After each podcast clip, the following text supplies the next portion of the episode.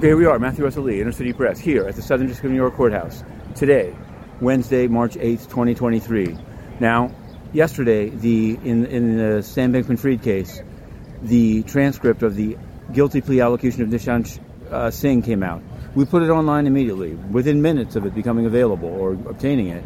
And um, Judge Kaplan had some questions. Had some questions how, who knew what, when. So the news is tightening, but Sam Bankman-Fried remains out on bond. And on Friday, without his presence, we'll find out whether he's going to be allowed to use Zoom, SQL, and Python. Um, now, Saipov, there were the closing arguments yesterday. The government predictably said this most heinous of crimes deserves the death penalty, and the defense said you don't need to kill him. He'll have a terrible life in ADX Florence. Somebody observing it actually made a comment that although sparse, it doesn't look so bad. I think it looks pretty bad psychologically, but we'll see what happens with that. Um, today, the sentencing of Mr. Doud of Rochester Drug Cooperative.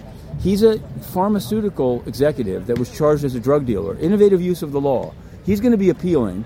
Government wants 15 years. That's at 10 o'clock before Judge Daniels, and we will be covering it.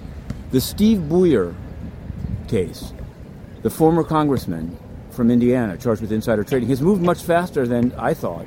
Yesterday, he had his character witnesses, including a former congressman from Buffalo, New York, named Jack Quinn, a moderate Republican, self-described, to the to the left of Buyer, but they seem to get along. And he said the the number two lawyer of Buyer asked repeatedly, "Is he honorable?" And so all of his witnesses said yes. Whether it changes his trading patterns, I don't know, but we'll see. We'll just have to see.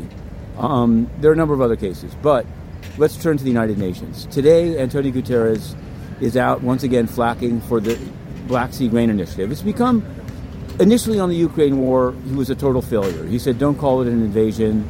Um, they emailed us out to UN officials. They were found out. Since then, he's been trying to regain relevance by selling not only Ukrainian gra- grain but Russian ammonia through a Texas-based commodities firm Tramo, and he won't explain how he selected them. Well, that's corruption. Inner City Press to be continued.